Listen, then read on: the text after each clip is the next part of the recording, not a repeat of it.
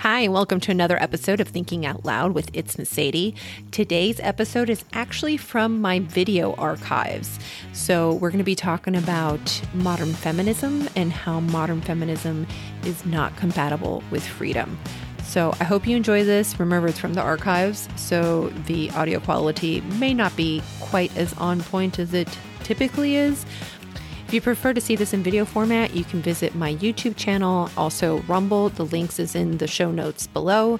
And uh, let's go ahead and get into this.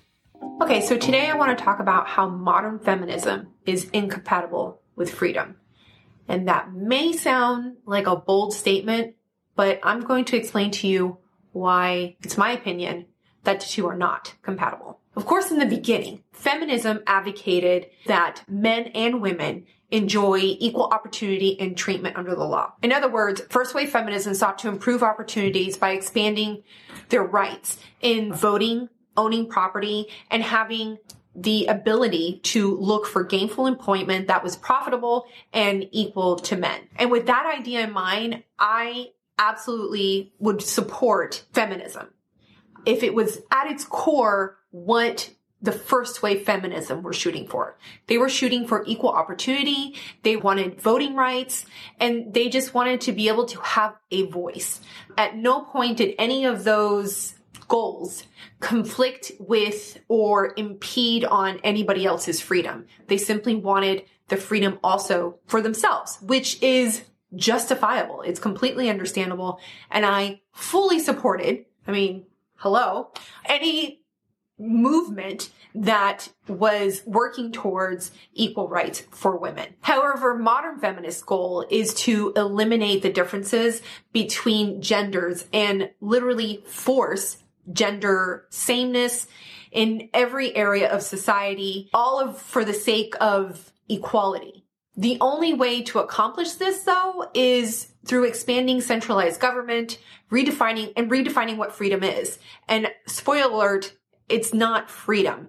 Also, they're advocating for the preferential application of law based on gender. The argument for this is based on promoting uh, their identity, women, as a special protected class. Now, of course, there are arguments made that women should be a special protected class because of a history of being oppressed or not being permitted to vote or not having a voice.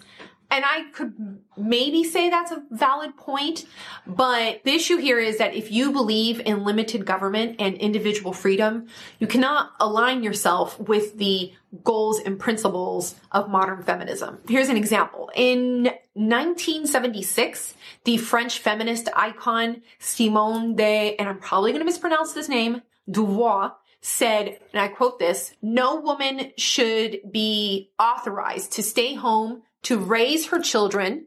Women should not have the choice because if there is such a choice, too many women will make that one. So in other words, um, believes the option of staying home shouldn't even be given to us because if it is given to us, we'll make the choice to stay home. Now, I can only conclude one or two things here. Either she believes that maybe she's in line with the idea that women innately want to stay home and she feels that that innate desire pushes against the modern feminist movement. In order to control that, government needs to step in and determine what choices women should have, which is literally the opposite of freedom. Now, she may also believe that women are conditioned to believe that they should stay home or maybe perhaps because it's quote the easier job they'll choose to stay home mm-hmm. and this again pushes back or does not support her movement and so women must be regulated to not stay home and to go to work ultimately Ms. Beauvoir is more concerned about the group's best interests like how women are treated as a whole and she is not concerned about individual freedom here. Another feminist icon, Betty Friedan, uh, the author of The Feminine Mystique, she argued that you cannot be a housewife or a stay-at-home mother because it doesn't allow women to reach their full potential. She said that quote, the only way for a woman, as for a man, to find herself, to know herself as a person is by creative work of her own, which sounds like a good idea. The issue here is, is that she believes that the only way to fulfill that and the only way that you can accomplish that is by being outside the home. You can't do that as a homemaker or as a stay-at-home mother. Friedan assumes that if a woman chooses to stay home, be a housewife or a stay-at-home mother, that she does not know herself because she's not allowed the opportunity to expand her horizons. So she believes that women who choose to stay home are essentially incapable of developing their own identity or knowing themselves, which personally I find demeaning. Both of these women essentially want to force women to choose what they believe is best for women as a whole, which I find kind of curious considering that Friedan is talking about people not really getting to know themselves, yet she is determining how they should get to know themselves because we don't know what's best to know ourselves. I don't know. I just kind of find that like, wait, what? Now, I'm not saying that every woman should stay home, be a homemaker, stay at home mom or whatever. If you choose to work, you absolutely should choose to work if you feel that is what is best for you. And also, if you stay home with your family to manage your home, take care of your husband and your children, that is also completely fine. There are women that are fulfilled in doing that. And it doesn't mean that you're going to be there forever. Children grow you can grow with them. You can advance. You can take up interests. And now with today's technology, we can do so much from home. A lot of second wave feminism was very much focused on the home, um, and that women shouldn't be encouraged or in some cases even permitted to stay home.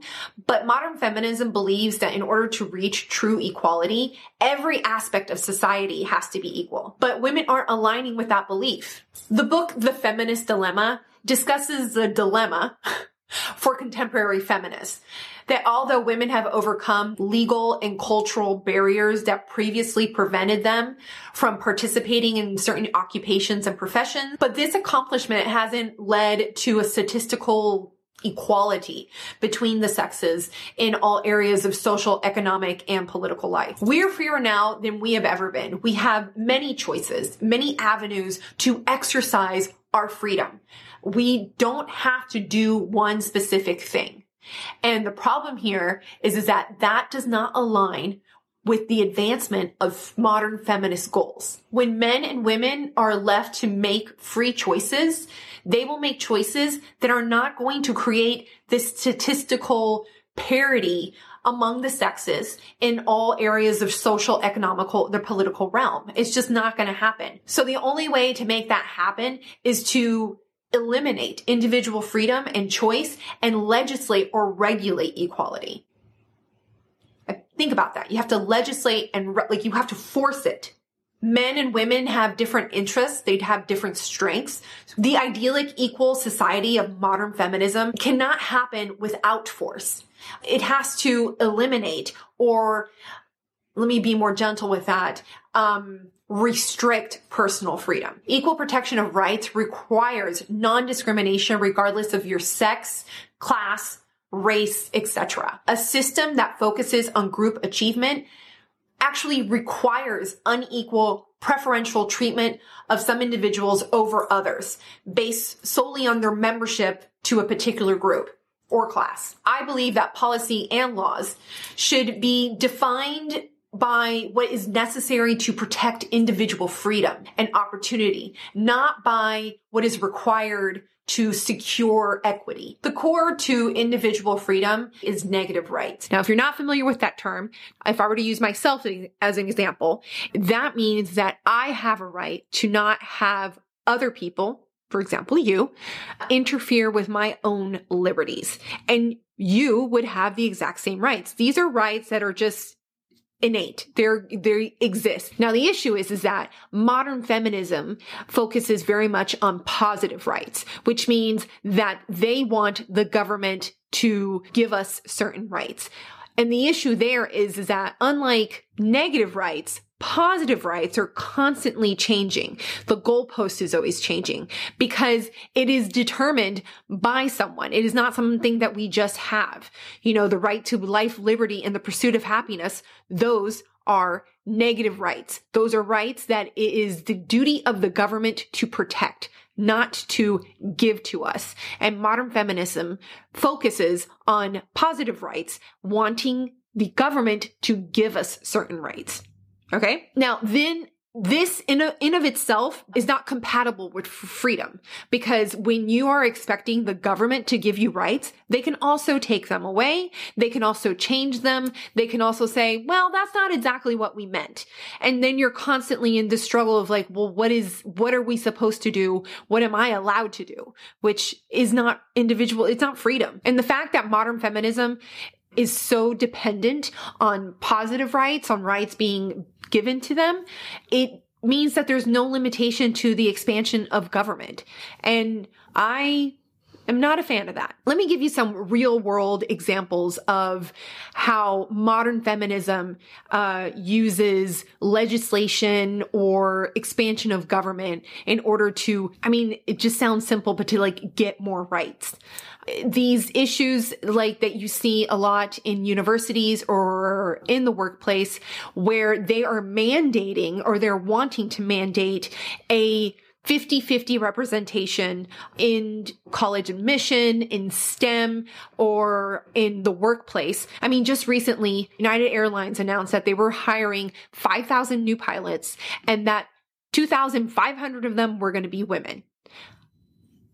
I mean, okay, but I really don't care if you're a man or a woman. I care if you can fly a plane. And I think putting those limitations on a quota is not beneficial to, I don't know, general safety. Because the fact is, is that there are more male pilots than there are female pilots. So if you have a certain threshold or a certain requirement to have um, a pilot fly your airline. Um, what if you cannot find enough women to meet that quota? Do you stand with it and then not have enough pilots? Or do you lower the bar so you can admit more people? Neither one of these options is good. Why can't we just have people be pilots on merit? And I want to kind of spread that analogy all over everything from any kind of workplace, political space, or academic space. The issue here is that women and men have different interests. And if you have a requirement of X amount of women need to be admitted into this university for this STEM program, and you can't fill that quota, what happens? Do you lower the standard so you can get more women in? Do you leave spaces open, which means that maybe there's more men that want to come into the program, but they're not allowed because they're not women, even though there's not enough women to fill it? I just, I don't see this as beneficial to men or to women. It's just not beneficial to society. And that definitely applies in regards to the military or law enforcement. The fact of the matter is, is that men are stronger than women. Yes, there are absolutely women out there. They're stronger than some men. They work out. They try really hard. They are some kick-ass chicks. But in general, most women are not stronger than most men. And I would be more concerned with a police officer or uh, someone in the military to be physically capable on taking on a suspect or defense. And the fact of the matter is, is that if you have again a quota, you may not fill the positions or you may have to lower the bar to fill those positions. And I don't, I don't want that. I don't want some cop regardless if it's a man or a woman. Really, honestly, I don't care. My point is, is that if you can't meet a certain threshold to best protect or defend your community or your country, you should not be in law enforcement. And the fact of the matter is, is that if that is the line, if that is the barrier, it won't be a 50-50 split between men and women. It probably won't even like reach 20 or 30% in regards to having, you know, women in the force. It's just the truth. Now, I think it's awesome. I love to lift weights. I love feeling strong. And I think it's great when a female also can do that, but you shouldn't have to require it. You shouldn't have to set a quota in order to accomplish it. Another one I want to bring up are mandates requiring health insurance plans to cover contraception or, you know, the morning after pill or anything like that. First of all, you're taking away the liberty of your employer to choose what is best for their employee and their company. Whether it's religious or non-religious, you might be forcing them to go against any of their personal religious beliefs. So that's one thing. But let's set that aside. Let me apply it more to the individual because the issue here is individual freedom. And of course, if you are an employer who is wanting to be competitive, these are things that you can offer. These are bargaining chips that you can use. But is also as an Im- potential employee, a bargaining chip that I could use. Maybe I don't want to have children. Maybe I've already had my children and I don't have need for birth control and I don't have need for the morning after pill or maternity leave or any of these things. Why can I use that as a bargaining chip? Why does my employer have to be mandated to provide it to me if I don't need it and I don't want it? Maybe I want to say no thank you and I want to get um, maybe some extra days of vacation because it's a better way to spend it with my family, or I want to get more pay. So this is what happens when you are mandating things. You're taking away the personal freedom, not just of the company, because a lot of people don't want to be concerned about the personal freedom of the company, but what about the personal, like the freedom of the individual? The modern feminist push of oversight on wages, hiring decisions, mandating compensation and benefits, this takes away the bargaining power of the individual. Now, the most egregious, in my opinion, is what happens in many universities under the supposed authority of Title IX in regards to sexual harassment or sexual assault allegations. The Department of Education's um, Office of Civil Rights, I believe, they've put a ton of pressure on universities on how they should respond to sexual assault allegations or sexual harassment. Essentially, they have told these universities to toss due process out the window. Just like that. Like just go, bye. No due process for you. The idea here is that the belief is with the woman because of course they are the victim and historically they are the oppressed. The Department of Education's Office of Civil Rights which is really ironic to me, um, has instructed universities to lower their standard of evidence to find a male student guilty. Uh, they restrict cross examination, so you can't really challenge the alleged victim's account, and they impose like an interim uh, punishment. So you're not found guilty, but we're kind of going to treat you guilty for a while until we figure out that you're guilty. I mean, this is kind of essentially how it goes. Mind you, this interim punishment happens before they even get a hearing. It is literally they are accused, they are temporarily punished just in case they're guilty. I don't know about you, but for me, this is a clear violation of due process. Yeah. There's kind of no doubt in my mind anyway. The worst thing is, is that it doesn't even require even some of the most egregious cases to contact the police because the idea here is that by handing it over or involving the police, the alleged victim is now giving over control to a patriarchal system that tends to believe the man over the woman.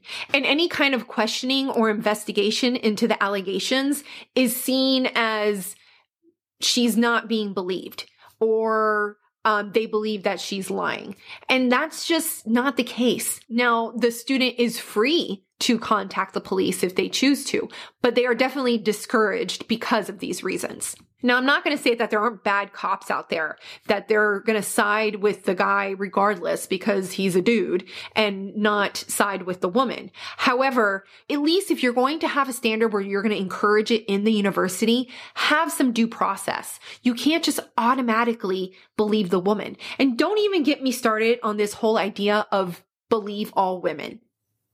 Men are larger than women. They're stronger. And a deviant man that has no morals will absolutely use that leg up to dominate and take control of a woman, take advantage of her, and possibly even sexually assault her, which is the worst thing that could ever happen. However, women also have their tools to take advantage and hurt men. So this idea of believe all women is just not justified. It's not fair. It's, in fact, to even think that a woman is incapable of lying, which is usually the argument here with most feminists that women can't lie about sexual assault, is beyond me. Women are absolutely capable of manipulation. That is, if you are a deviant woman with no moral scruples, you will use your ability to manipulate a situation in order to get an upper hand and take advantage of a man or the society around you. It's just a fact. My point here is that regardless of whether you're a man or a woman, Everybody deserves due process. And the idea that modern feminists, in order to even the playing field, promote virtually eliminating the rights of due process for men in regards to sexual assault is frankly to me just, I, I really, I have no words. I just, I just have no words. And that is why I believe that modern feminism does not align and is not compatible with freedom.